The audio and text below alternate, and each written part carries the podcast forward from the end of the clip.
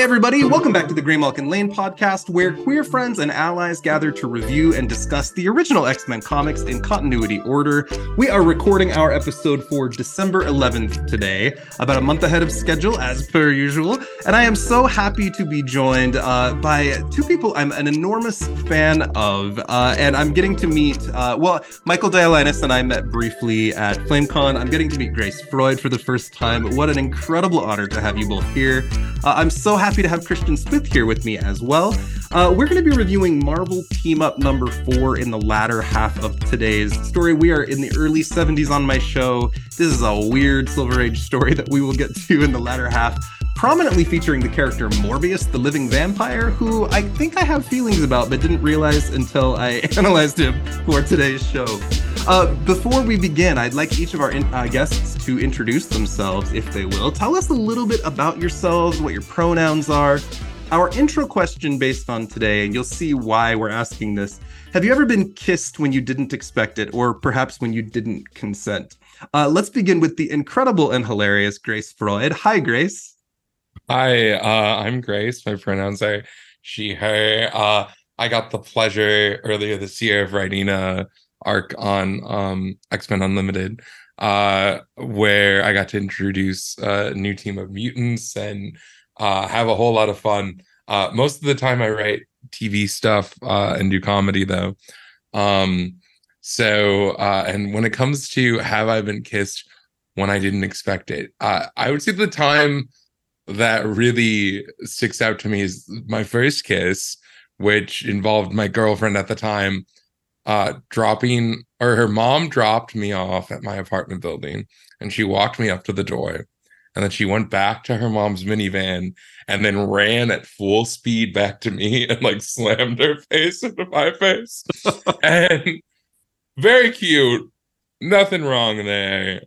Uh but um but I didn't really think it would go down like that, you know? Chris, it's a phenomenal to meet you. I'm an enormous fan. Uh, let's go over to Michael next. Michael is a prolific and incredible uh, artist who you may know most on this show, at least, from his incredible Puppet Master print on my art wall. Michael, welcome to Graymalkin. Hi, guys. Uh, hi, I'm uh, Michael Dialynas. I am a comic artist from Greece. And many of you might know me from my work on uh, comics with James Tynion the Fourth, called the like the um, the Woods and Wynd, and I've done a lot of Teenage Mutant Ninja Turtles in the past.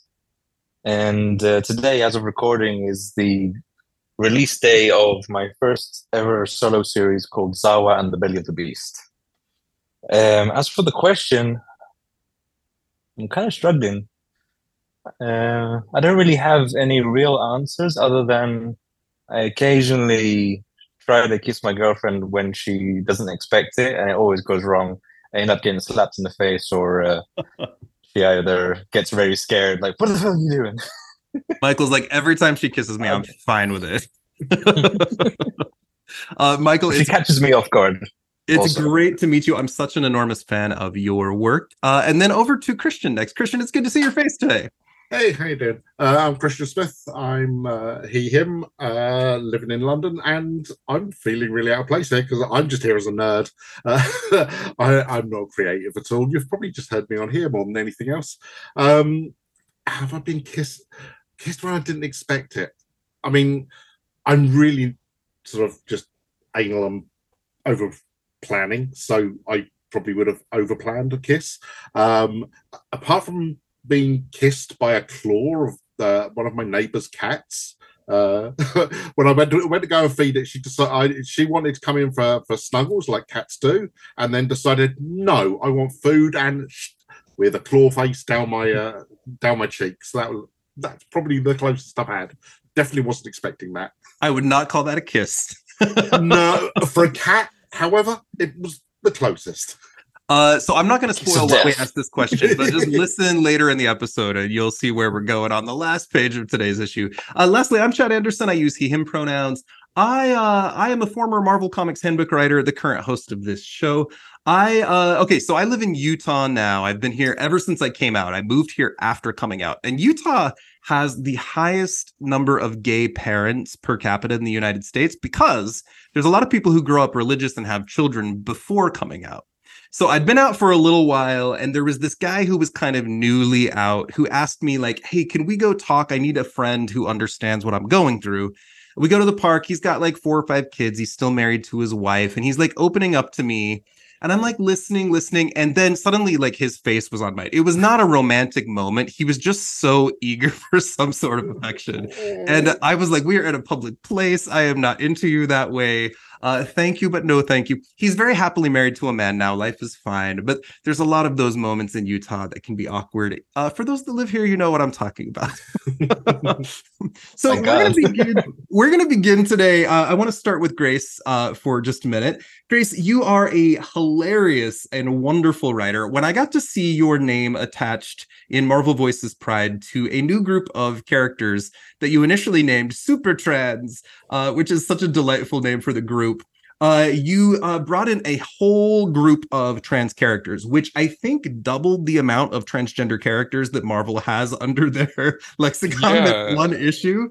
You brought the incredible uh, D Man as the group leader. Christian and I did a whole episode on D Man together. Uh, and you stationed them in a place called the Matt Baker House, which is extraordinarily special.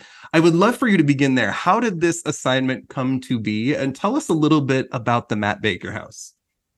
Um. So, uh, first of all, uh, an interesting thing that I've noticed happen is people say that the group was called Super Trans, but it was kind of like a joke that the because the the original story in Marvel Pride is about um, a support group for trans um, people and trans mutants with powers. And so it's kind of like, what would like the people running this, uh, you know, community organization call it? Not like what the kids would call it, right?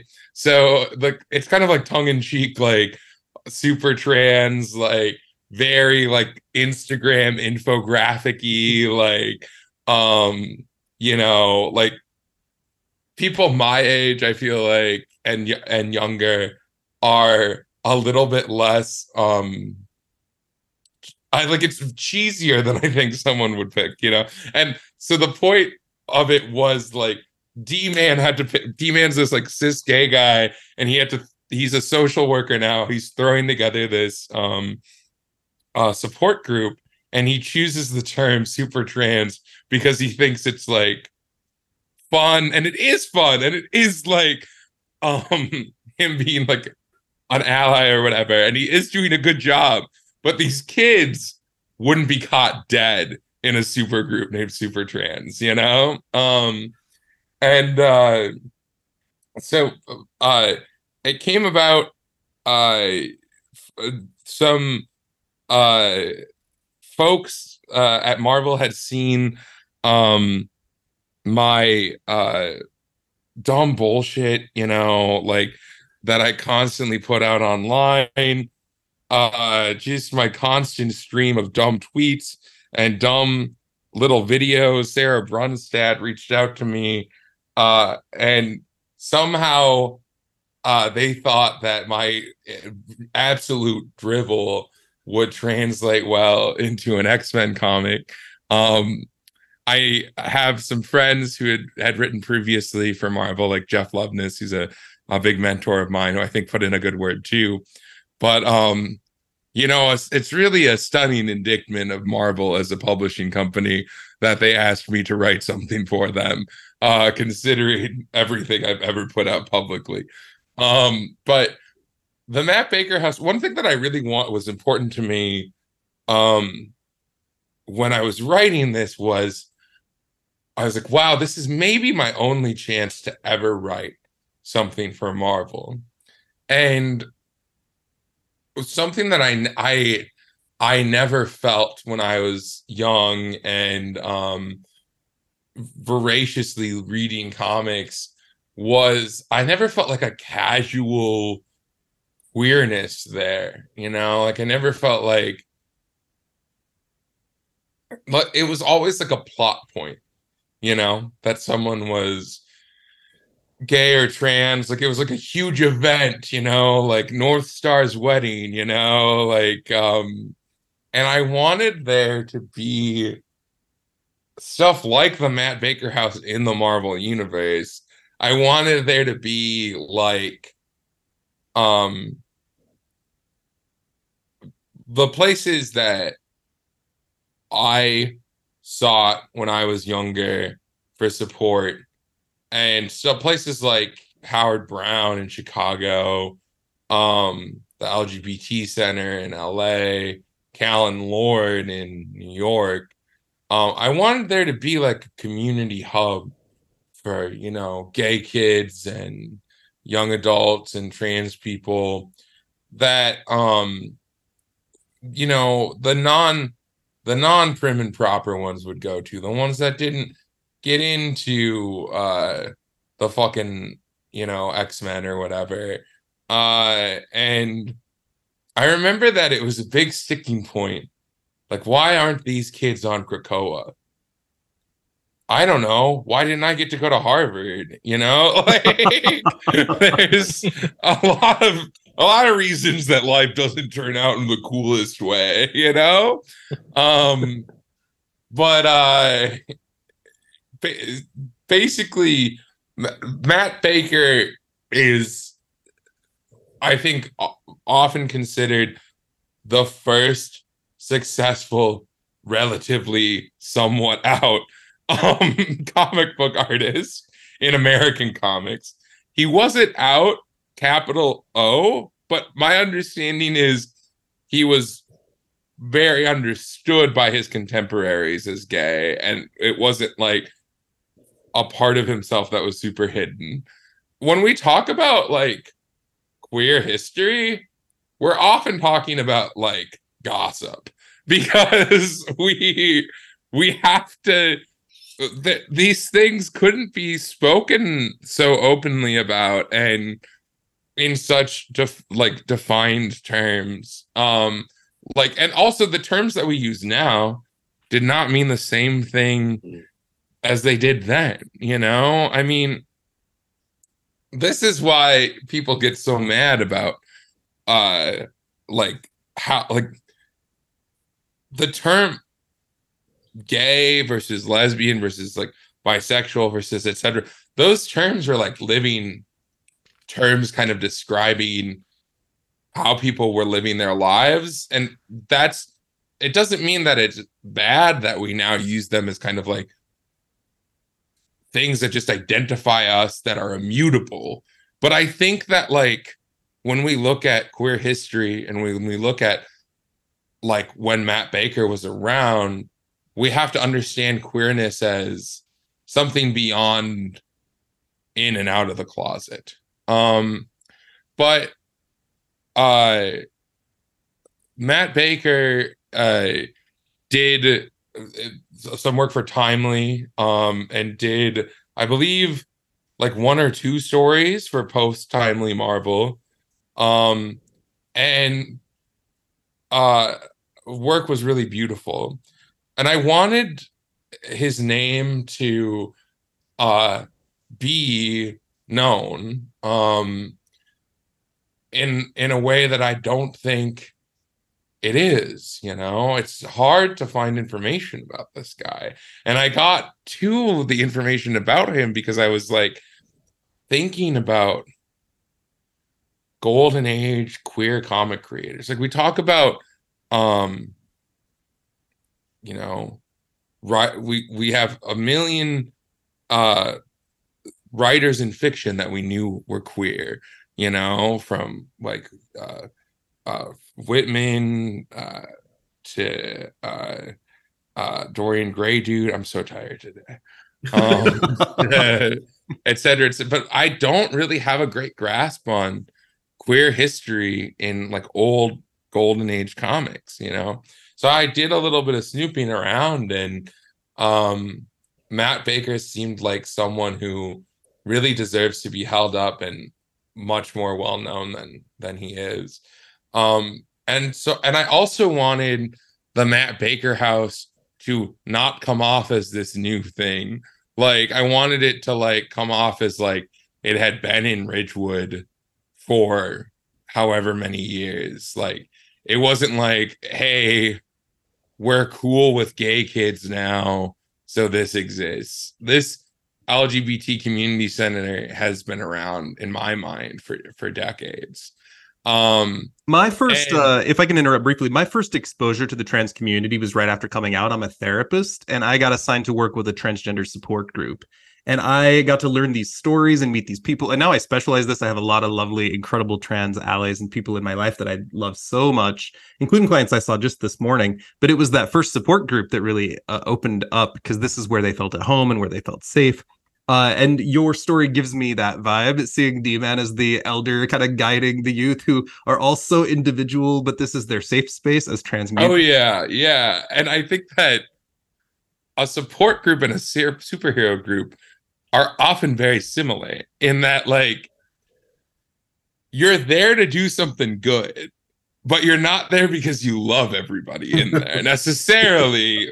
But but but by being connected by this common purpose, like in this case, to feel comfortable in your own skin and to help other people like you, or to like defeat Doc Ock, um, you are uh having to inherently have an appreciation for the people who you're doing that with, you know. I'm someone who is in recovery and I go to meetings every day with people who like the only thing that I share with them is that we're both addicts. And um they're uh, so so even if that person goes up and like says something shares something that i think is like fucking off the wall at the end of the day i have like a love and appreciation for them just like at the end of the day cyclops and wolverine have a love and appreciation for each other because they both have to defeat magneto you know like because they, and they're both fucking the same girl. yeah I I don't think we need polyamory in our X-Men comics. I'm just gonna throw that out there right now. I don't think we need it. Need to think about my life when I'm reading an X-Men comic like that. I don't want to think about. I think she sh- they sh- they sh- they shouldn't. I'm glad Krakoa got burned to the ground because I think that they should make a choice and it should be one pair or the other. I'll come out as polyphobic right now. I'll do it. Um, no, it's beautiful. Whatever. What have you? Uh, Grace, I want to come you back to know, your- Jonathan Hickman when he thought when he thought up of doing that was like, yeah, those bastards. Yeah, like he was when he thought up of that. I bet he was like, yeah, fuck those pieces of shit that are gonna like this. Um, but in like a fun Jonathan Hickman way, you know. Like It's- sometimes I think he writes something because he knows people will like it, even though that's not his particular brand of and it's never directly stated, but there's that image of Jean's room, and there's a door to Cyclops' room and a door to Sl- Wolverine's room. yeah. Uh, Grace, I want to come back to your characters in just a moment. Let me spend just a moment with Michael here. Michael, I got to walk into FlameCon. I knew you were going to Look, be I'm, there. I'm fine. I'm fine. I'm here for the Grace show. I'm just watching. I knew you were going to be there, but seeing you in person was such a big deal. You're sitting right next to Isaac and right next to Tate, uh, who are both coming on the show soon.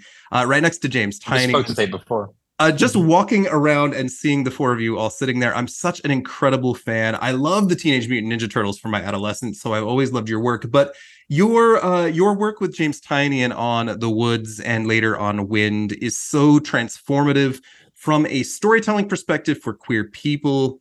Uh, there's a fairy tale like uh, almost almost saga like or fables like energy to the way you guys are putting these issues out. Uh, I know they are award winning and they are incredible. And uh, James, of course, has helped revolutionize the industry for queer people in a lot of ways. Uh, I would love to hear a little bit about your journey as an artist through these projects. And uh, which Ninja Turtle are you, my friend? Oh my god. Um, I think everyone in their late thirties realizes that we're all Donnies because you know, growing up, everyone wants to be Mikey, everyone wants to be Raph, everyone wants to be. Some people want to be Leo, but uh, everyone deep down is is a Donny because they just want to be sensible and get through their lives and you know support everyone around them. The other characters are just crazy. Um, look, I'm I'm I, I I now have the label as a writer, but I am not good at talking as much as Grace. Grace, No, you can you're you great can- at yeah. talking. You just gave so much wisdom in such a tight package. We really are all Donatellos when you think about it. I'm not going to go to therapy. I- this I thought I was an April I'm- O'Neil, and I'm now, not- now I'm a Donatello. I am now Splinter. Um, so what? Like, I'm better at conversations. So talk talk me through this. What do you want to know? Yeah, let, let me talk a little bit about uh, Wynd, which is my personal favorite of yours. The creation of this land and these characters who are in a world uh, where difference is divided out, in a world that's much like our own, where these characters are looking for love and looking for home, and there are queer essences to all of them as well. How did you and James first get uh, first get teamed up together? Oh, we like after working on the woods for four years, uh, we took our break, and I was doing turtles at the time, and I loved working with him those four years. So it was bound to like you know we're bound to like get back together. Even now, we're already having conversations of what we're going to do post Wynd. So I think we're going to be lifelong creators together. And it was just a certain point where after drawing the woods and dealing with a more realistic style for me, which was something that I kind of forced myself into because I normally draw cartoony stuff. And when Woods came around, I had I made a choice to change up my style and be slightly more realistic, even though in the beginning it was kind of rough. But towards the the last um, twelve issues, I kind of got a better grasp of it. But after that, I was like, I'm done. I've done nearly 800 pages of this story. I need to change it up a bit. So when we got back to Drew talking about a new project, I was like, James had a story that he wanted to tell. And I just said to him, I just want to be more fun. Draw, you know, go back to my comic, go back to my cartoony roots so that's when we started having these big conversations about doing the, the big fantasy book of of Wynd, which was supposed to be one book, and then it turned into three books, and now it's going to be five books because James never stops writing. Bloody hell! Um, too much, that man. It's gonna take over my life. I mean, like even with Wynd, we're already 750, 750 pages roughly in. Yeah. So we have two more books. It will be it will pass the thousand mark, and that terrifies me. It's Actually, it so- will go into so the one thousand two hundred. That makes my heart sing because it's so good. It's so good. Uh, uh, what's the, what's it been like to see the queer community uh, react to these books? The GLAAD Awards, uh, people Mm. talking about how wonderful this work has uh, has made them feel. Oh no, it's.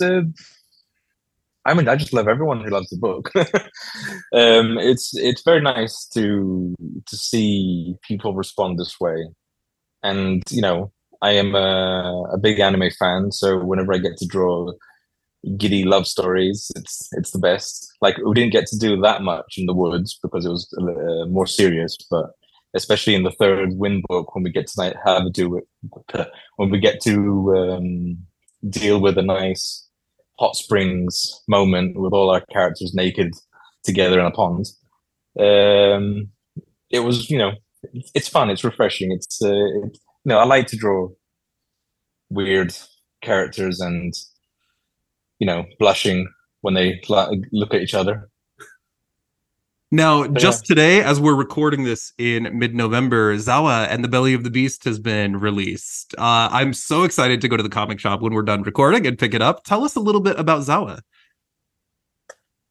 Zawa is my first ever solo series, and it's it's very weird to think that it's been this long and I've never done something like this before.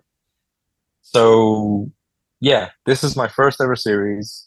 Writing, drawing, lettering, coloring. I even did the logo for the series, and it's um, it's a it's a weird juxtaposition of a story. It's dark and cute, and I pitched it as what if Guillermo del Toro did a Miyazaki story? So it has all the elements of um, environmental disasters that you get from a Miyazaki story, and it has a lot of dystopian uh, weirdness and dark, dark turns. A lot of macabre doesn't show up in the first issue, but as the, as the story goes, it goes it goes very dark. And yeah, that came out today. The response has been way more than I expected. Like up until a couple of days ago, when I was like, "This is it. This is your, first outing. This is the you know the first time when someone is going to look at your book, and if they love it, it's all you. If they hate it, it's also all you. There's no taking responsibilities. There's no James did a good story, but the art was shit, or the opposite. James wrote a terrible story, but the art was great. I can't divide. I can't take responsibility only for one part. The whole thing is mine. So I was kind of terrified for this week, and I'm kind of weirded out that people like it so much because I've never gotten to written a story this big. Every story I've done before was like 30 pages max, and that was like over a decade ago. So right now, for me to start a whole mini series, which will be around 140 pages long, was kind of terrifying. I didn't know I could do this, and now I'm realizing that maybe I can. And you are James. You're a, take a break from me. you're a Maybe I phenomenal artist, man. I, I really, I really can't wait to read it. I love uh, looking at your work. Uh, Grace, somewhere along the way, your characters uh, caught on a little bit. I'm guessing Sarah had something to do with this, but you got to do an X Men Unlimited arc, and uh, Yeah. the, the the soft pitch for this story is let's take the kids from Supertrans, who you call the next mutants by the end of this story, and let's uh let's have them go to Mojo World with Jubilee. my single my single favorite moment in this story is uh there's a guy who shows up because he wants to be their friend and he dresses him up as a sentinel and calls himself Sentinel Ally, which is amazing. Tell us a little bit about your X-Men Unlimited arc. It's so fun. Uh, so my pitch for it was uh, Sarah asked me to pitch an X Men Unlimited arc, and uh, I had this idea of like, what does it like? What does it mean when a team is like we're the X Men? You know, it's like such like a who gets to say that they're the X Men? You know, like if a group of teen mutants just were like, hey, we're the X Men, we're here and just like called themselves that like what would charles xavier's response to that be you know like how how do you stop them from doing that you know like um you can't really beat the the smart ass out of you know a bunch of kid mutants you know? Like that's not how you do that. Um so my general idea was just like I wanted to I pitched it actually as a book first called The Unofficial X-Men and I would really like to write uh with these characters more. Um but uh the the the pitch was this big I I wanted it to be this like um corner of Marvel mutant dumb of re- teenagers acting like teenagers who didn't give a fuck about Krakoa and didn't give a like didn't fucking care about that shit, you know? Like they they they were and maybe didn't even know it. like a ton about it. Like who were like, no, I'm gonna stay in Ridgewood because uh my fucking friends are here, dumbass. Like, oh, uh, you want me to come to Mutant Paradise? Uh oh, is Mutant Paradise where I can't kiss my boyfriend? Sounds like it, because it's an island fucking a million miles away from New York City. So uh, I just wanted to write so like an X book about shithead kids acting like shithead kids, um, who had no respect for what came before them. Um, and uh, I think I got to do that to a point. Um, I the X Men Unlimited arc is essentially the arc that I pitched um as the first arc in in that in that book um but in miniature um and uh the I, I the the big pitch was like Orchis was going to use them to uh further their their like kind of like legally defend their right to call themselves the X-Men and stuff like that. Um but I also wanted to write about how when you're like trans, when you're queer, you are viewed as either an asset or a threat, you know, to any existing organization. You aren't viewed as just a person, right? Um, and so I think kind of that's what, and I wish we had gotten to get into it more. Like Krakoa is like, oh, here's here's these this young group of mutants calling themselves the X-Men. We can't just wave our finger because they're more marginalized than even us schmucks, you know? And like uh so we have to like figure out how to convince them that we're they should join Team Krakoa, basically, you know?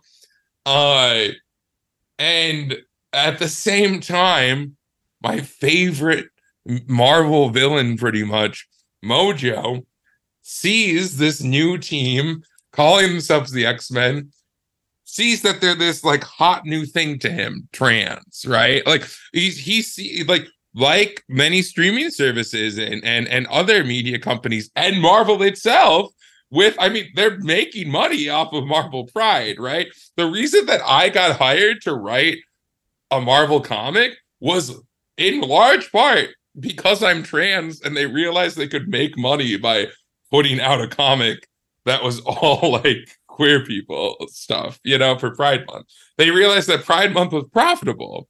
So I wanted to kind of write a comic about that. And Mojo sees that it could be he could get more eyes on his channel um by bringing in this like more marginalized trans group of ex kids. Uh and and then the rest of it is also like, you know, I'm a TV writer. So I'm going to pat myself on the back for a second and say, I think that I was kind of prescient because I wrote all of this stuff before the strike happened. And so, and then the strike happened, and people literally, like, for the X Men protest, printed out panels from it and we're like, this is basically what's happening. And so, of anything I've ever written, I felt good about that because it really is like we're milking every possible thing to death because we don't care. These these services don't care about story. They don't care about uh the craft of it. They care about like what's new and what's hot you know? And so and and to turn transgender people into a new and hot thing endangers us gets us nothing except a few of us a paycheck for a second right? Um and uh and then if you treat us like a fad the fad's going to end and then what happens to us right so those are kind of the thematic things i wanted to deal with in the story and where it kind of came from Now, Michael, you uh, have done one issue that I'm aware of. One Oh, go ahead. I'm looking up. I'm looking up Grace's comic. One minute. I, I, I'm sold. I'm in. I want to see this. thank you I, i'm a big fan of the woods by the way it's it's a treat Oh my god! Um, I mean, I got don't know up how long it took me to realize that the woods and Wynd were both drawn by you. I, it, Yeah, i need to check out As- Wynd as- i need to check out Wynd it's so good. as I mentioned before, I change my I change my styles. yeah, And I do this. I do this. So I do this constantly, and it's kind of a very bad thing for me in the industry because people don't know what I'm, who I am when I'm drawing. Uh, It's, now, it's weird. Michael, you've done one issue for Marvel that does have the X Men in it. It's a weird place to find the X Men. It's a title called Superior Spider Man Team Up Arms of the Oct- Octopus or Special Number One. It's at the end of a three part story. Uh, you are working with Mike Costa here, and there is some really fun time traveling original X Men uh, stuff in this issue, so which puts it on brand with uh, with my show, which is all about the original X Men, at least for the next year or so. Uh, and I love your characteristic design on these guys. I mostly love how you drew Beast's glasses; it makes me really happy Oh yeah. and and Browns. Iceman's like very jagged, craggy ice. Uh, the way you put it in the issue is really fun. What was it like for you to uh, to work on this story with Mike? Can we be real? Yes, It's been a decade. Working for Marvel was maybe the worst thing I did ever. And I I only did one issue and it was kind of a, a clusterfuck. I can tell you I can say that now. It's been a decade. Like this was my first first work for hire thing I did in the US. I just come off my first uh, creator owned series, Amala's Blade with Dark Horse.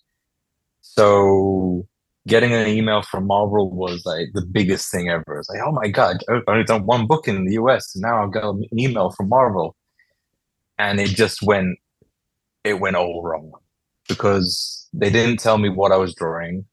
They told me it was a one of the three issue arc. The one issue would be Spider Man, one issue would be X Men, and one issue would be Hulk. So I basically messed up the whole holiday. This was like exactly this was July or June of 2013. So my whole experience was waiting to see what I was drawing. I found out what I was drawing when it was announced in previews. When knowing the industry now, when something is announced in previews, that means the time is the clock is ticking yeah, yeah, yeah.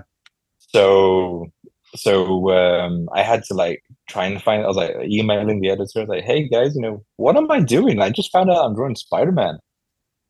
So yeah it was a, it was a whole ordeal. I wasn't the, the happiest person because uh, i still hadn't found my sea legs with the with the industry. I hadn't figured out how to how to draw a normal at a normal pace. So when they suddenly told me i had um 30 pages i think it was 30 pages I had 30 pages to do in less than a month.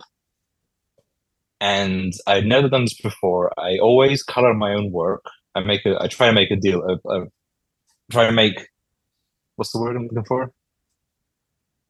I don't like Like people draw, coloring my own work. Yeah. Yeah. So um I will never give it I never I'll never give those duties to anyone else from now on. So I got into this book and suddenly I was drawing and inking, but leaving out the color, which is something very hard for me because I tend to color my own work as a way of finishing off the page. I like seeing the page as a final product. I don't like leaving it halfway. So even like even that was a big thing. Like, oh my god, I'm just like drawing this thing and then stopping, and then I have to give it to someone else to, to color. So yeah, uh, it was a big, it was a big, uh, big clusterfuck. I didn't know half the things because they, they put the Spider-Man issue as the third issue. When I got the script, uh, I was like asking, like, who, you know, what am I drawing? What is this laboratory? Who are these characters? because they didn't give me anything. Because the pre- the, art, the artists, like I think it was Kris Anka and Jake Wyatt, they had like two months, three months to do the issue, and they were already working on their issues, and I was waiting for mine. So when I got mine, I was like trying to scramble and find these other guys, and I, hey guys, you know, can you, you know, give me some, you know, pointers? Like, what is this laboratory? So all these things were happening off out of Marvel emails because that was the only way I could, you know, get the stuff that I needed. So yeah, it wasn't it wasn't the happiest, and it may be my worst work in the market. It's still good So, yeah, great, but I you're not the only person I've heard versions of that story from. I Mm. completely understand. Um Plus, I also had a nice, I also had a really nice scene with the Hulk post transformation where he turns back into Bruce, and I got to draw his butt. and then I got the note saying, "Hey man, we can't show a butt. This is a Marvel comic." so I had to cover his butt with smoke, with this like convenient smoke just passing over his bum so you don't see the crack. It's almost like you're in the savage land where all the bits are always covered. This is why comic shops are closing down. We need to start showing ass in Marvel comics. need- At, at Yeah, least you- ass. In fact, I think we need to show some outlines of other stuff too if we're gonna like really get those sales back. I mean, Uh, if you do outlines of other, other things, you probably get like a, a, a late night show talking about it. It worked, it worked for Batman. Batman. Uh, Grace, which of the next mutants characters are you most like? um I want to feel like I'm. I want to feel like I'm good arson, but I'm probably harmonize if I had to choose a character for myself. Uh, y- well, it's interesting. uh, So, uh, my response to this is I tried to write characters that were really not like me, and not just um characters because it was like I'm like I don't I don't know if you can tell I'm very white and I am uh you know I don't have I am not the whole spectrum of trans experience um so I tried to write characters that were d- I would I would say the one that's most like me um in how I talk and act is good arson. But in my head I'm Face Chopper you know? Um and if I and if I go to look like one of them it would be Face Chopper. But um uh, like you know like I'll be so Face Chopper is a a character heavily inspired by the trans musician Sophie. Um and uh RIP. Um and I I'll be like listening to a Sophie track and be like, yes, this is me, this is me. And then I'll be like, you know, getting Arby's. So like I'll be in the car in the drive-through to get like the most disgusting sandwich of all time, which I think is a more good arson thing. Good arson, if you haven't read it, is this trans dude who can start stuff on fire. How how do those powers work? He doesn't really care, so he doesn't really know. He can just look at stuff and start it on fire.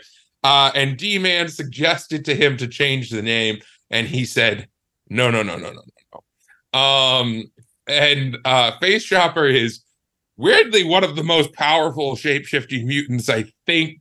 Period, because she can emulate and have the same power set as whoever she shapeshifts in. Do.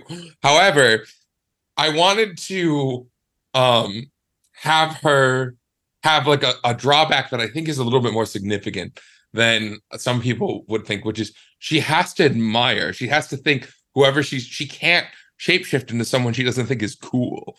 Um so uh uh but uh, which I think is gets at my ego maybe a little bit. Um or like how I present myself to the world. Um so but that was a long, long answer. But I would say probably good arson, but I would love to be a Face Chopper. I'm a big fan of Pity Girl and uh, Mojo Junior 2, not to be confused with Mojo 2, the sequel. Here we here we go. Yes, yep. Mojo Mo, oh, Mojo Jr. I totally wasn't even thinking about in the context of the team. But Mojo Jr. to me is like an egg, also, like is like, which is a term uh in the trans community for someone who isn't out yet, but also like is Mojo a man? But like, like it's it's whatever Mojo was told he was, whatever Mojo Jr. was told he was by Mojo, he is not. Um, so that's what I mean when I say like he's an egg of some sort. Is Mojo a Um, man only Major Domo knows? Yes, yeah. Um, and but what I wanted to say about Pity Girl was her name is is Nora. Um, after a friend of mine who passed o- passed away, and um, I really uh I like that there's been a really great response to her I've seen and I think that it really shows the power of like we're often asked as trans and queer writers to use the bad things that we've happened that have happened to us to make us money, right? Through like a personal essay or through writing a story that is queer that has to do with our persecution, right? Sure. Um so I wanted her to do that literally. Um because if you haven't read the the the story, uh her powers are she can control people's minds by telling them sad stories. Uh but uh but yeah, sorry. I'm I'm rattling rambling on. no, no, it's so good, and I would That's love the to thing. talk more about all of the inspiration for these characters. Uh, what a delight to hear both of your stories and to get to know you. We're going to transition into the issue review in just a moment. Uh, Michael, I'm not sure. you- I'm not sure if mine was a story. Mine was more of a. I have to get this off my chest after ten years. still, a sto- still a story. No, that's a great story. And Michael, maybe one day it'll be 10 years for me too. You know what I'm saying? At some point, there will have been 10 years, is what I'm saying. God bless There you. would be Michael. more stories in the future. yeah. Uh, okay, so I Michael, mean, we oh, go ahead. go again. No, just saying that the it's weird because we've grown up with these characters. We love these characters. We want to be a part of comics. We create comics, and you when you get to the the point where you work with one of the biggest companies in the world, you expect the best. You expect to have the opportunity to do what previous artists and writers have done before you. And then when you get to that point and you you just get the worst condition ever, it kind of demoralizes you. It took it took me at least five years to get over that whole Marvel situation Yeah, yeah. because I thought like this is the biggest shot. Like, and now I'm in. I did I did the thing. I broke in, and then I realized I didn't break in. I just walked through one door and left, and didn't realize what happened. And you know the the the end product wasn't the best, and the person who gets the the short the, the shortest straw is was me. It wasn't the editors who did a bad call. It wasn't the, the bad deadlines. It wasn't the bad coloring. It was the artist because he got the worst deadline. So I always expected uh, for like for a good five years, I wanted my second chance.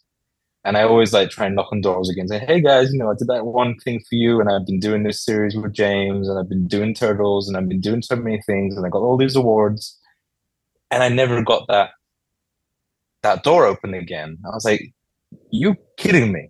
yeah, yeah, this one 30 page issue that was the worst situation ever is going to be the one is going to be that thing that puts me on a blacklist for marvel when i wasn't ready to do this in the first place i was i should never have been given this job it was too early for me so yeah that's the thing that that pains me with the whole situation with this company because you you want it to be you want that experience to be the best I will always love Marvel. I'll always love their their characters.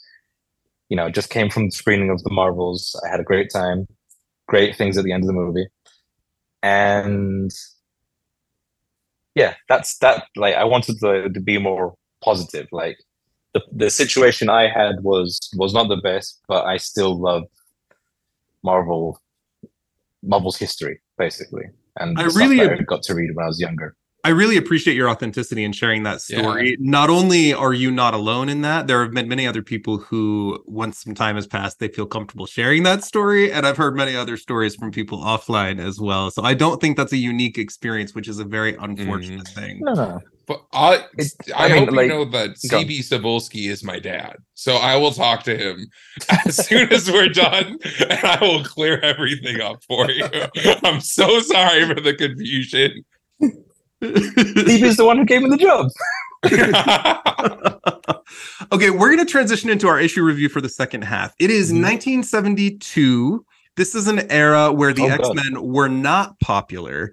They had been canceled, and this is before Giant Size. The X Men at this point, I keep saying this on the show, were like Darkhawk is to us now. And they're like the characters that pop up once in a while, then they're gone for a bit. They keep trying to make them happen.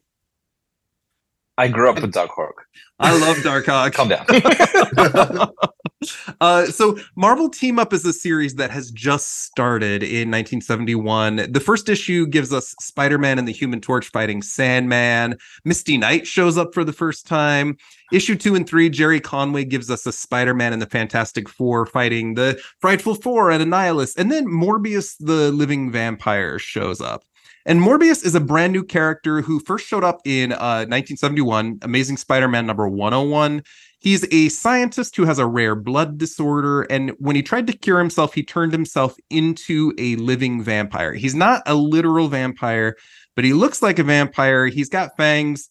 He floats around, he gets bloodlust, and he like kills people, sometimes as allies, because he gets so hungry he can't help himself in his first appearance, he's killed like a whole boat boat full of people. But then Spider Man's there, and Spider Man has six arms because of the lizard and this thing that happened. Uh, Morbius bites the lizard, which changes him back into Curt Connors. And then there's this stuff where they fight Morbius and get some of his blood in order to cure Spider Man.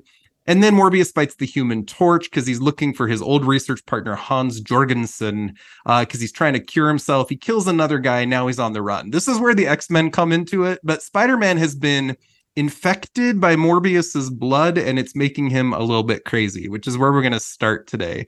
Now, Michael, I know you live in Greece. Are you a Morbius the Living Vampire fan? This is a Greek character, along with Elektra, Marvel's two most famous Greek characters no, no, never.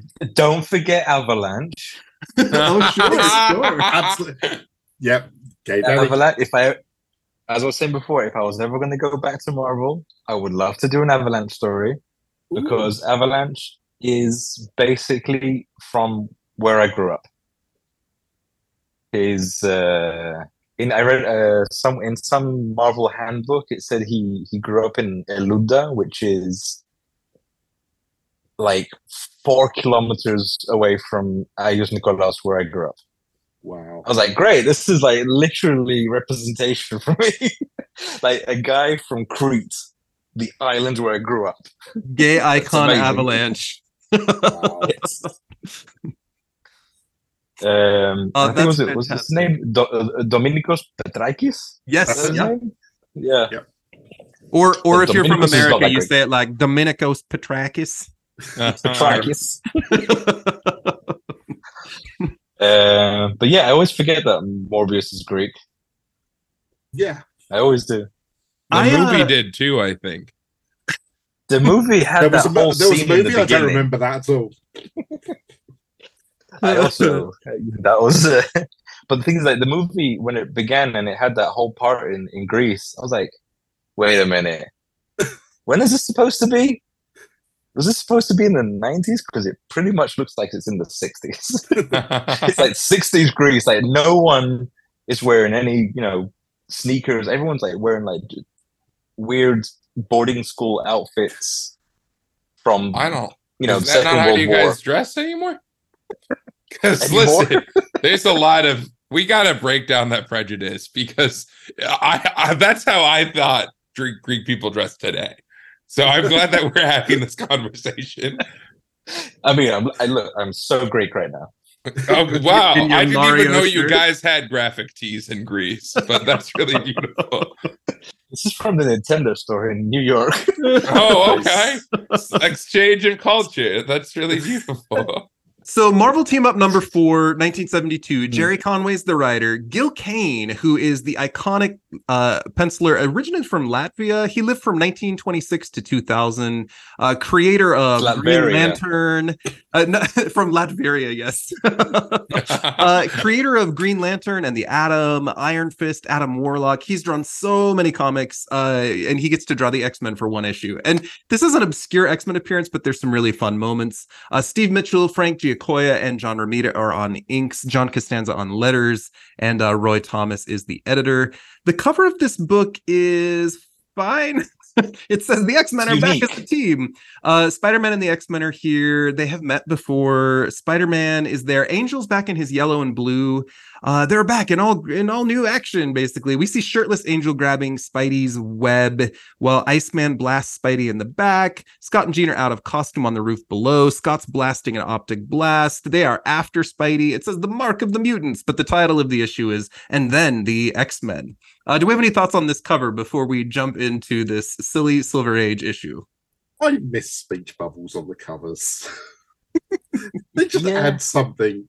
I think this is like uh, one of my good friends, Eliot Rahal. Uh, has he been on this? He's great. He's Um, not, but I would love to meet him. He's great. He's he wrote uh Hot Lunch Special and a bunch of cool crime comics and stuff. He talks a lot to me about how like uh we forgot how to make comic book covers that make people want to buy the fucking comic. And I think that's really true. Like this isn't even like the best comic cover of all time in that era, but wow, you sure get to see Spider-Man all splayed out and them like doing their whole shtick, you know? Like I'm tired of like a million like covers of like, oh, it's just Spider-Man like this, you know, with Mhm. his doing his what like it's like, oh, cool, you you can draw Spider-Man, you should be able to. You're comic book artist. Like do it like have him be doing some sick shit, you know? Iceman's hitting him in the butt, yelling, "This time you Mhm. pushed us Yep. too far, wall crawler." Well, this is like the the one of the problems of the industry today, especially with covers, and it's it's very hard to get a cover that is part of the story, is part of the book, Yeah. because covers have to be shown up like months ahead. So, like, uh, if a if an issue comes out, if an issue gets put in previews, that's when you see the cover. So that'll be three months before the issue comes out, and that issue that cover will be sent to previews at least two to three months before. So we're talking about six months before that issue is print is out in on stands. So most of these covers nowadays is just a a bad problem Yeah. with um, you know scheduling. And well, we should fix that then. We gotta fix that really quick. Um, Yes, very I'll quick. talk right to my dad. I'll call my dad up and be like, Are you hearing this shit? Why haven't you talked to Michael sooner? It's ridiculous. You gotta shape up, CB. Christian, do you have any thoughts on the cover? No, I, I think you're right. I think it is this this whole thing of you know covers are just so disconnected from stories. That, that's what I like about this one. It's just you get an idea of what's going to happen, so it's good. Uh, they are very angry at Spider-Man. Uh, now, Michael, I'm here to support you with whatever you need, but do you want to guide us through the first few pages of the book? Tell us a little about what happens. Look, I'm going to try my best. It's been a while since I read a I read an ancient comic. So, first page. What do you want me to do? Am I reading it? uh, no, just tell us about what happens. Well, look, Morbius is doing something very erotic to Spider-Man in his dreams. like, I don't know what is going on under that cape flap. There's there's there's legs open and there's choking. So I'm not, I'm not I don't know what's going on. And Spider-Man seems very aroused by this. Spider's He's got a lot of sweat yeah, coming. he's getting he's getting fucked and choked. yes. like I, I, I noticed in the in these couple of pages when you see Spider-Man sweats, he sweats from one specific point on his head. Yep. Every time. It's like this it's right here, right on his Yeah. Right Just right on the under curve of the hair. above. Yeah, it's just like very prominent white splotch on every time he's sweating. Gross. So yeah, I did. I did. I can say one thing. I didn't admire the hands because we all know that hands are hands are a bitch to draw. So I did enjoy these hands, even Yeah. though they look like very weird and clunky. It is it's Gil Kane. I mean, you know, he's been he's been drawing hands for Hal Jordan for a long time. You've got to do that in rings. So many Those rings. Spidey gets or Peter gets woken up from his nightmare by Harry Osborn. And Michael, I would love to hear your description of Harry Osborn's hair. I mean, Harry's hair is iconic. I mean, he should have this hair now. Mm-hmm. Like, Yes. I don't get why they, they, they have to change it up and make him just a, a redhead boy. He needs this weird. It, it should have been a mission in the, in Spider-Man 2 game to give him that hair. Look, I, like st- then- I still haven't played it. It's been like Yeah, crocheted on his head. But when I was a kid, I always thought they were cor- cornrows. when I was a Same. kid. It's like this is this is a white boy with cornrows. Uh, Grace, are, are you a Um, fan of the uh, Harry Osborn hairdo? Uh, you know, I wasn't until I watched a really interesting documentary about how you know Vikings got cornrows too, so I guess it's okay, you know. but I, no, I'm joking, I'm joking, I'm joking, I'm joking. I um, uh, I've always thought that Harry Osborn's hair was uh, representative of everything great about comics. Having something that like looks so perfect in the style of of Marvel comics, but doesn't make any sense at all. Right? Like it doesn't make any sense at all. Is he mm-hmm. getting it dyed? Like by like stripes, you know, when he was a little kid, did he tell Norman, I want to look like a tiger? And Norman said, Yes, I love that. And then he's just been doing it since then. I don't think that has been the case. So I, I love it, and I think it, it looks great with the colors in this one too. Uh, Joe Kelly Also, wrote. also, how old is he? Oh, they're like they're like twenty. 19 to 60. He's an the- the issue- peaks. There's an issue of Deadpool written by Joe Kelly in like the mid 90s where Deadpool travels back in time to like this era of Spider-Man and he meets Harry Osborn and he's like, "Oh my god, what the fuck is wrong with your hair?" Like he's it's so good. Uh, Michael, keep us going. like the the one thing that really annoyed me with this page because I was reading it and this is a really out of context. I don't know what's going on. I forgot about the whole thing with uh, Morbius biting Spider-Man and etc. So when I got to this and Harry is waking him up, I was like, "What the fuck is Harry doing in Peter's bedroom?" In a And full suit and get- turtleneck as well. There's some And, yeah. shit going on. And then suddenly it gets to the point where he calls him Mr. Osborn. I was like, "Wait, is is it Harry or is it his dad?" Because of the way it's drawn, like, I got very confused and Yeah. I know. I'm still looking at that that that sweat splotch that's coming down from his head, It's- it's especially on the on the fourth panel. I'm pretty sure Harry did something else to, to Peter while I was asleep. Given the history of the Osborn family, it would not shock me. Yeah. um. But yeah, like, what can you say? I mean, there's so much talking. Like these these comics from the 70s are just just so heavy. Like I'm still shaking, still sweating ice. Like who says this? Peter uh Peter's been having uh sex dreams about Morbius for several nights in a row and he recognizes he's ill and he needs some support. So he's going to go find a, a professor across town. So we get some Sorry, Spider-Man Harry calls him a dead fish. Yes, He calls him a dead Looks like a fish. fish. Which to me just means flaccid. So- Flaccid and wet. gross. Those are your first two pages right there. uh, but yeah, like the uh, as you were saying, like now Spider's got to suit up, and we get the whole him talking to himself and calling him himself the web crawling Spider Man. It's just it's just so seventies. Uh, and I like he I like the way he has his his his suit on a on a on the rack. You know, he's, he keeps it clean. Absolutely. He has nothing else in that in that wardrobe, just this. oh no, he has a coat. He has a coat. Uh, You're right. Yeah, I like actually. ex- There's nothing in that wardrobe.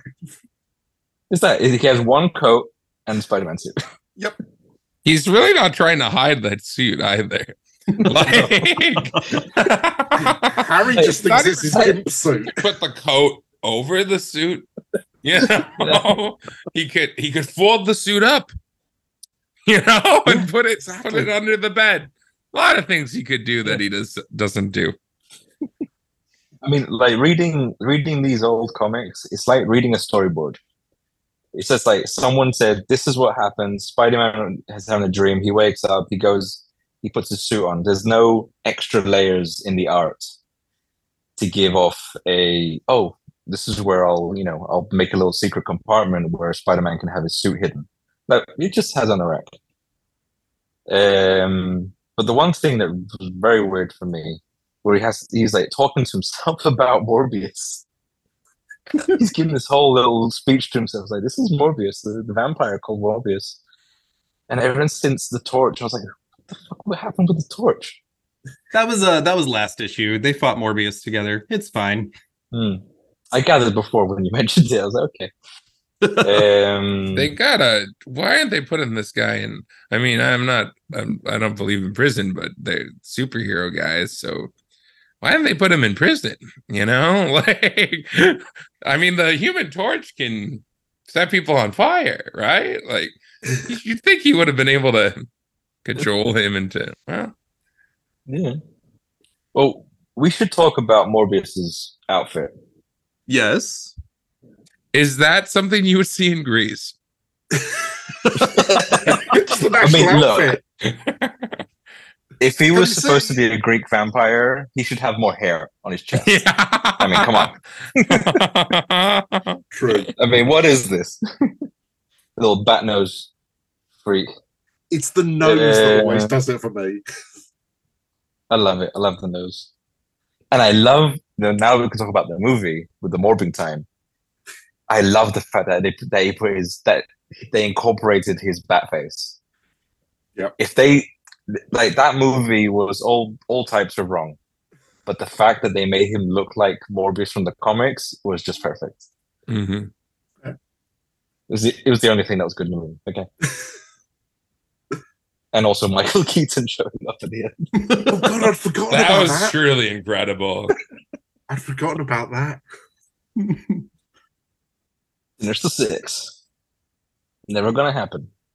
Yeah. Um, what are we gonna talk about here? Like, So there's a lot of talking. yeah, Morbius is after this old colleague of his, Hans Jorgensen, to help him find a cure. He bursts in and kind of knocks him out through the window, which is kind of all we need from that scene. But he's hoping to find a cure, and so he floats away with this guy. But my favorite character in this whole issue is the old woman that lives underneath Jorgensen that hears this commotion from upstairs. Uh, do Oh, you want to talk to us about this Before we old get lady? sorry. Before we get there, I had to read the last panel of page four twice because it was like, Michael, good lord, man, what are you? And the next bubble, the last but on the last panel, I read it as doing. I was like, wait, sorry doing yes what are you doing but it's like that is a very bad mishap on, on the I, I love the idea now that Morbius goes around and does his own sound effects whenever he Wait, does wait, anything. uh, but yeah this this old lady in the in the next in the next page is just amazing. Like she is living her best I was life. about- he is reading that book. She is she is eating those chocolates and even though it's like I was, I, I had to reread that, that that panel twice because I saw in the close up on her face where she's terrified and she has green eyes, which is amazing. she was holding something. I was like, "What is that black thing in the middle of the page?" Like, I didn't know what it was, and I had to look back. I was like, "Is that a box of tissues?" no, it's a box of chocolates. so, as I was saying before, when the artist actually didn't do anything about where Spider-Man hides his uh, his uh, his suit, he went all out and giving this lady a story that she was reading and having chocolates for two panels. Like Yeah. this woman lives in two panels. I just uh, I want to call her Chloris. Uh, that's uh that's her name for me in I this think issue. Cloris is pretty good. Oh, I was like, when when when did this happen? you could have written a handbook Uh, entry for her. She'd get one line. Uh And also the key the keys. She has jailer keys. I think she lives in a prison. oh yeah yeah she's got like there's like 20 keys on that ring. Oh yeah. maybe she just keeps people in the basement. Oh, You know, maybe she's the real villain of this. He was actually of re- Morbius was rescuing this professor. I mean, look, when you see a character in green and purple, it's never good. No, no, that's very true. Oh my So, God. I mean, Spider-Man- it's comic, it's comic from 101 right there. Spider-Man is looking for Morbius. He makes this woman faint. Uh Christian, will you take us through the next section of the book? Tell us what happens. so Peter makes this woman faint and he decides, no, I need a nap. I'm going home and leaving her because the police might turn up. Well, they're not going to turn up because you haven't called them. But apparently, though, she does wake up and first thing she does is goes to the press about it because the next morning it's the front page of the paper that Spider-Man has kidnapped this scientist and not Morbius. Now, there's a long history of Marvel working in personal jokes uh, in like little background panels. If you read this newspaper, the bottom right Yeah, yeah. headline says, uh, uh, "There, it, it's like cuts off. It says well-known cartoonist found in, and there's an image. I'm assuming they're making fun, fun of someone who worked at Marvel at the time. I don't have the context, but I have to believe that's the case here. Yeah. Hmm. And and Jay Jonah's up to his little tricks. The Spider-Man Menace by Jay Jonah Jameson. Is that has Publisher he, of the Bugle. Had he not used that headline before? no, like, He literally copies and pastes the entire article each time. Yeah. It's sort of Peter, bring me a photo. I've got the article to go with it. and yeah, so who's reading the paper but our old friend Charles Xavier, who's uh, looking very strange in that panel on that page. Um, there is some weird stuff going on with his head. He's looking very scowly and his eyes are doing some weird stuff.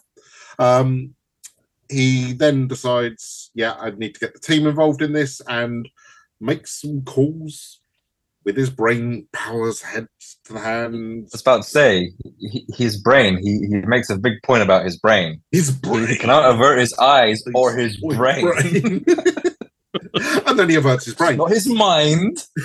His brain. his big, powerful brain, and uh, contacts uh, Warren and Bobby, who I think must be in the danger room at that point. They're in the, distant room of the many-leveled private school. And there he finds two minds of the utterly fantastic human beings known as the Angel and simply as Iceman. So, wow, Bobby gets some shit thrown at him, and just some shade here with the writing. Um, that now, am I right? This is after the comic has been cancelled for the first time. So they, they've not worn the blue and golds for a while. yeah, but they're back in here. They're back in there for a while. And that's One minute. X Men got cancelled. yeah. Oh yeah, yeah, like uh 1968. It's been off the market for a little while until uh, until it comes back in giant size number 1. So th- there's like a 5 or 6 year period where there was not any X-Men comics here. And this was Five or kind of- six years. Yeah. Mhm. Wow. I got to love when when Xavier summons Jean, she's like lying on the couch in her full costume, reading by, by levitating a book in the air. Like she's Yep. too tired tired to hold it with her hands. And Scott's out for a wander and a and a mope and a you know to be angsty because you know summers, and Beast is somewhere else. He's in Long Island, a research plant. I'm guessing making formulas to turn himself furry at this point. No, Um, yeah, now come back to the show. First episode in January, we're gonna start the Beast Turns Blue stories, uh, and we're we're gonna be on that for a while. But that's where we'll begin in the new year. This is obviously setting up for that, uh, and basically Hank basically turns around and says, "Can't deal with this shit anymore." Charles, no, I'm not. Can coming. I'm not your bitch anymore. Can I make an observation? Yes. Every establish every every establishing shot of a new character is reading. Oh, interesting. Like you see the, the professor, he's reading papers. You see the, our favorite uh, old lady, she's reading a Oh, book. yeah. You see Jean reading a book. You see uh, Xavier reading the paper. You see Oh, Hank if you notice- papers. If you notice Cyclops on his walk, he has picked a single flower uh, in his I hand. hadn't. Oh, I love so that for him. Oh, that's so sweet. Uh, gonna ruin his life. Um, anyway, um, and then yeah, so he basically yeah, come, come, my X Men at last again. It is time. Yeah, come to me, my X Men, as usual. And they've changed into civilian clothes at this point to go on a mission. Um, and Charles sends them out to go and find out why Spider-Man kidnapped this friend of his. uh, I got to read this caption box because the language sorry. does not age well here. It says, Their voices echo through the empty corridors and slowly return to their teacher and mentor. And for many minutes, he sits silent, contemplating the men he's groomed, wondering, praying. like, groomed is not a good word. No.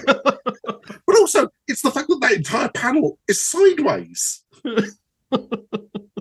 Also, Charles is read Charles is reading a comic in this in this page. he's, yeah, yeah, he's he's gone to the funny. He's pages. showing them. Yeah. He's showing them a comic. He's like, look at this comic. Look at what Heathcliff's up to today. Marmaduke's a laugh. Scott, read this. Get a personality. Um, Meanwhile, Uh, Spider Man is still throbbing with fever. uh, throbbing, throbbing with fever, and finding yourself a cool corner to rest till his skull stops spinning, and suddenly his webbing snaps, twisting in his grip, because a shirtless angel is uh, yanking him into the air. And they're all out of costume at this point. Now, I did looking at this, and this is around the time that the Teen Titans got rid of their costumes as well. And, Oh, they, were all wow. wander- and they were all wandering around in those grey jumpsuit things. So I'm wondering whether it was sort of a follow-on idea from that. Just let's not have them in the costumes anymore and just street clothes because it just seems such a weird thing to have them in the costumes and then not for the mission. Because it's not because I, I kept looking back and thinking, is there a reason why they're not wearing the costumes? They didn't want it associated, but they don't mention it. So I just yeah. Or he just prefers to draw a shirtless Warren because you know why not? um, at which point Spider-Man decides instead of talking, let's just fight. And uh, Iceman cuts him off. Uh, Angel throws him around. He then grabs Angel round the neck with his meaty thighs, and Mhm. Doc Savage is coming apparently, and I'm not sure he's the only one. Um, because Spidey always wins and throws uh, Warren down, and who starts to lose lose altitude. He's falling, and in like a flame comes Phoenix. Sorry, Jean. Um, with powers like hers, she could. Uh, she uh, she could she uh, finds Warren. Or she grabs Warren, and Warren says, "Little lady, I could kiss you for that." And Scott, just try it, Warren. Just try with me. Try with me, please. One minute. There's also a panel. on Spider-Man page is- nine- Oh, I'm sorry, Grace. Please Go- go ahead. Sorry, that was uh, me. Uh, Spider-Man is calling Angel all these names. We're from Sweetums. Buttercup, Sweetums. It's Like, what's going Yeah. on here? Yeah, there's some. Yeah, there's something going on here. There's also a panel on page nine, and the billboard in the back says, "Don't miss the Beatles story." Now, I was just looking at that. Marvel published a, a, a- an issue called "The Beatles Story" in 1978, so I'm kind of wondering if it got delayed for a while. But there's a book by David Kraft and George Perez that came out a few years later. I'm, I'm wondering if that's what they're referencing. Delayed by like four years. Maybe, maybe I don't know the details behind it, but I'm uh, I'm kind of guessing that's what uh, what they're referencing here. Where's that? On page nine, uh, during the uh, the Spider-Man sexy, you're distracted by Spider-Man uh, hooking up with. Uh, Spider What, where, Booty. That- where, where, really- he, where he's got where he's got him around the neck. yeah, yeah. No, Yes. see, Yeah. mine doesn't say that. Mine says Doc Savage is coming. Oh, fascinating. Oh, Yeah, Wait, mine doesn't say anything about the Beatles. Mine, says Doc Savage is Mine coming. says "Don't miss the Beatles" story in the background. Maybe they changed it in the reprints. Oh, that's yeah, this. This is on Unlimited. Yeah, no, mine's saying Doc Savage is coming. Interesting. I was wondering where Doc Savage uh, comment came from. Yeah, no, that's yeah. That, that how weird. uh, Yeah, so Grace, obviously- Grace, will you take us through the next few pages? Tell us what happens next. Yeah. Uh so basically uh Morbius um has, you know, fucked up Spider-Man enough that he passes out, but luckily they don't need him to be awake because Professor X uh has superpowers that allow him to uh understand that they shouldn't have beaten the crap out of him or tried to. And he kind of recounts the whole story that we already have recounted up to this point and uh ends it by saying that, oh crap, we gotta fight a vampire, guys. Um the Spider-Man uh was just in the wrong place at the wrong time. as seems to be his want in life. Uh I think that what re- the the page where he's recounting that he's recapping what has happened in this Morbius saga some of the most beautiful colors you Mm. know uh just really an incredible an incredible like thi- this issue i think is drawn in a really dynamic way Yeah. um uh, and then uh i believe was he like a was did professor x know jorgensen already I assume so from the fact that he got so upset reading the, the newspaper. Yeah. Yeah. Um so uh he dispatches the team uh to uh okay, wait, I skipped over something, sorry. Um Morbius and Jorgensen have some time to talk about what's going on and um I think this really shows us that Morbius isn't a great listener. You know? um, Jorgensen, Jor- Jorgensen's laying there unconscious, and Morbius is like, "I'm so horny. I need him so bad, but I, Yeah. I can't kill him. I can't." he he's kind of just monologuing at Jorgensen, and then he goes out and finds uh a teenager to eat. Um which wouldn't Teenager. pass nowadays. Um, not cool, Morbius. uh that age gap is just un uncool. Um yeah, but the teenager has a knife, so he wasn't up to any good. does have a knife, and teenagers really shouldn't have knives, even ones that look like bread knives. Um, And also, he doesn't look that much like a teenager. I'd say he's 35 at least in some of those panels. oh, see, if they're in a comic, they're a teenager unless they're in a wheelchair. Actually, that's the rule. Pit Oh, teenager yeah. and old, old person. Of Yeah. course. Yeah. Uh, but and then, but luckily, Angel is flying around very near to where Morbius stakes his prey. um, and uh, then they, you know, the whole team joins him in fighting Morbius, and uh, I and then um So they they're able to follow Morbius back, and here I'll I'll take over for the last few pages here. Morbius Morbius's fight moves here are pretty great. He's all glidey and like Mm. fast. He's fighting on a whole team here. Morbius swings into the X Men, knocks them apart. He fucking kicks Iceman in the face. yeah Uh, he Scott- destroys the whole team yeah. Scott fires an optic blast. Jean yells, None of us ever dreamed he'd be so powerful. Uh, Morbius dodges the black, hits Cyclops with a trash can, which is a transcendent move. Uh, Angel flies at him. Morbius punches him in the face. Jean just starts like chucking fucking bottles and pots and pans at him. Like maybe she just saw Fantasia the movie, like not not the Camp Queen from the Brotherhood of Evil Mutants, but like the Disney version. Uh, Morbius calls her the girl with the uncanny eyes. Uh, he grabs her in a chokehold, avoids another optic blast, and he's so cool here, actually. Uh, and he says, As you've no doubt noticed, I'm a desperate man. Desperation adds strength to my already powerful grip. Enough strength, I think, to crush any resistance, my darling. And Jean goes, Don't That's how we listen, talk in Greece. that makes that's a Greek man, sense isn't yeah.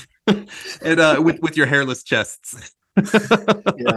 And uh, Jean says, you- Don't and- listen, Scott. And Morbius says, Oh, do listen, Scott. If you ever wish to hold her in your arms again, I'm not a man to play with bluffs. I mean what I say.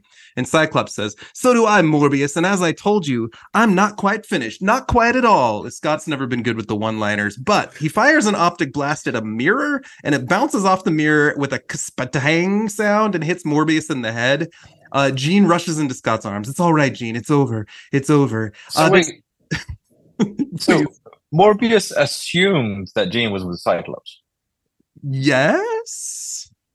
Well, yeah, because I mean, it's going to be obvious that Warren is lusting after Angel. So, what's left? I was- He's, he's, you know, he's very, very assuming there. Come on, Michael. You can do better than this. I think Absolutely. that's fair. So they still need to find more uh, Jorgensen. Xavier uh, dangerously but effectively works with Jean to read Morbius's mind again.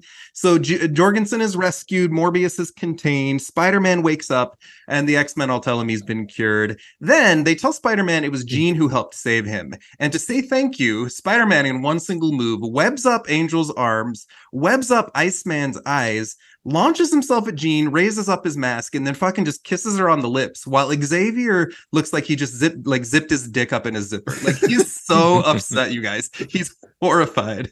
And then Spider-Man Spider-Man jumps out the window, literally breaking it, even though they just helped him. He's like, now that's done. I gotta be saying goodbye. Cause not only am I slightly antisocial, but it's already hours past my bedtime. And Jean is smiling. The boys are all staring at Spider-Man's ass. And uh, she goes, Well, sir, I suppose that ties it up, doesn't it? And Xavier's looking at Morbius like it is not over yet. Uh, let me hear your thoughts on this final interaction with uh, Spider-Man and the X-Men, because that's my favorite So- part of page 20. Now I understand the question at the beginning of the show because I didn't get this far in the comic when I was reading it earlier. it's so cool that everybody else thinks Spider-Man's thing is spiders, but in No, it's Spider-Man's mind, well, that, that his shtick is spider stuff, but in Spider-Man's mind, his shtick is being an asshole. And Like, also, and also Spider-Man's hacking on like, redheads. My, my Yeah. calling card, Yes. yeah, yes, yeah, yeah, yeah. I mean, I mean He's like, I'm "Well, my assuming that he's I gotta do gloves. it, you know. Like I can't like leave by just saying bye. My whole shtick is kind of like kicking guys in their nuts and then kissing their girl and right. leaving. You know, like that's who Spider Man is. No, gotta we're to the Yeah. We are not going to take an episode of my show for this, but I'll recount this really quickly. Morbius shows up uh-huh. next in an issue called Fear Number 20 in 1974. And there's a flashback to this adventure. Apparently, he's been in a coma for a while. There's one page where like Xavier and Cyclops go to examine him, but he breaks free and like glides out the window. And Xavier says, We got to let him go. He, he says, and I quote, We have more pressing concerns the mysterious abductions of the other X Men. And that is a reference to the Secret Empire story uh, by Steve Englehart and Captain America that we will get to on my show in 2024 later. So we're not going to cover the fear issue here, but there's that one page recap for everybody as the follow up to this story. Uh, I want to be sensitive to time, but do we have final thoughts on this issue? This is a this is a fun, campy 70s sparry battle. What do you guys think? What were your favorite moments or or things that baffled you? I'm trying to see how many times we have a a panel with a butt right in the middle of it. Like there is multiple shots of just a butt right in the middle of the panel. Mhm. But they're painted blue, so they don't have to put wisps of smoke over to cover their bits. Yes. Uh, this was this was a weird one. I mean, I like the fact that the X Men have a Cadillac. it's that or a jet, so th- one or the other. Sarah Jet. It, it really makes you remember that the X Men was kind of a rip of Doom Patrol. This one, you know, like because it really just presents them as like some friends hanging out in in a nice house with that's owned by this old guy who Mhm. like tells them to do stuff sometimes in exchange for rent you know? Um uh, and and i i like the fashion. I like the colors um but it is kind of like you know it's a pretty surface level story if i had to It's- like write like in like bullet points for what I think would happen in a Morbius story where the X Men fought him back then, it would be something like this. what a joy uh what a joy to revisit this with you guys and mostly just to get to know uh, uh, grace and michael today. This has been a delight. I'd love to hear any final thoughts you have but we'll do our wrap ups i want to be respectful of your time. I know we're a couple minutes over uh, as we are wrapping up here, I would love to hear from each of you. Where can people find you online? And we're going to put this out on December 11th. What would you like to plug if you have anything uh, coming out or that we can look forward to? Uh, and as you are giving your line, if you need to exit uh, gracefully from there, that's completely fine. Oh, I used the I used gracefully, uh, and Grace is here, so that was uh, a little Freudian. Grace, do you want to go first here? yes. Um, thank you so much for having me, Chad and Christian and Michael. It was great to uh, talk with you all. Um, y'all can find me. I'm Grace Freud Business on Instagram. Um, and I don't even really want to talk about any other social media to tell you the truth at this point. Um, I am in a comedy duo called Girl God, and we will be doing a run of shows at the Elysian Theater in January that we haven't announced yet, but be on the lookout for that. Um, and what other bullcrap? Oh, what I want to say is we put out a hotline recently, a reverse suicide hotline, where you can call to convince someone not to kill themselves. And they're just characters, but it's a real hotline that you can call.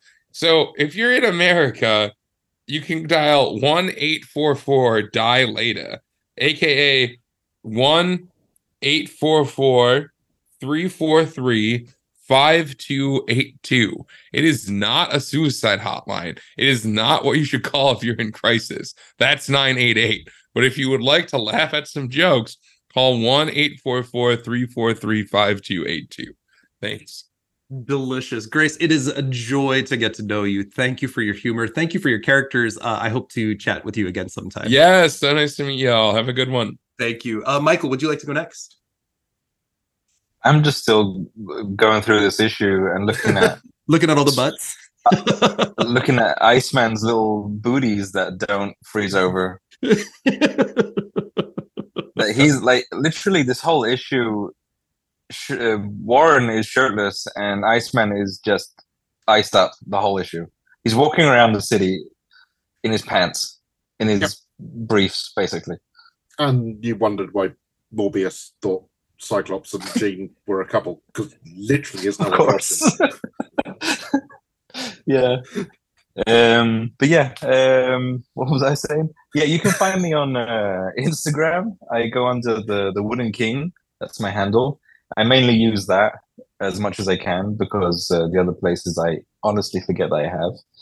And I'm very bad with social media because I'm constantly drawing and doing all the work and I forget to promote myself. You are a phenomenal artist, my friend. Thank you for your good humor and your fun conversation. Thanks for your stories tonight. It's great to see you. Oh, and also December should be the second issue of Zara. Yes. When it comes out. Some yes. I can't wait to get the first issue. Terrifying. I will uh, I will shoot you a message and let you know. I'm so excited.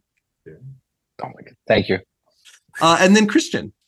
Uh, yeah, so nothing to promote apart from whatever these guys are doing because it sounds amazing uh, and i'm going to be buying most of it now once i get offline. Um, i'm chrissy1701 on instagram and blue sky and i finally got rid of the other place uh, this week. I just cannot deal with that anymore. Um, so yeah that's the pl- those are the places to find me.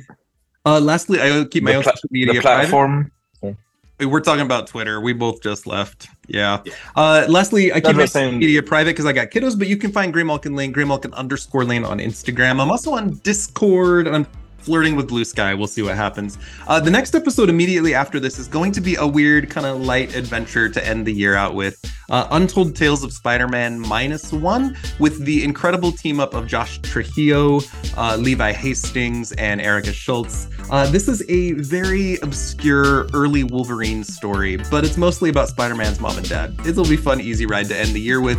We've also got the roast of Cyclops coming up on the show immediately after that to close out 2023.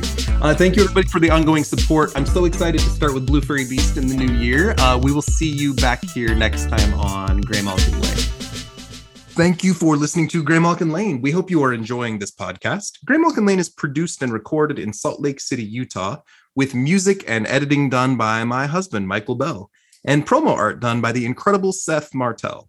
Look for us on Patreon, where we are releasing weekly episodes about obscure characters and facts. Uh, it's a great way to participate with the podcast for only just a couple of dollars a month, and it helps support what we are doing here. Also, the best way you could help Graham Graymalkin Lane is by sharing and liking and subscribing, but also please leave us a review wherever you listen to your podcasts. We'll see you back here next time on Graham Graymalkin Lane.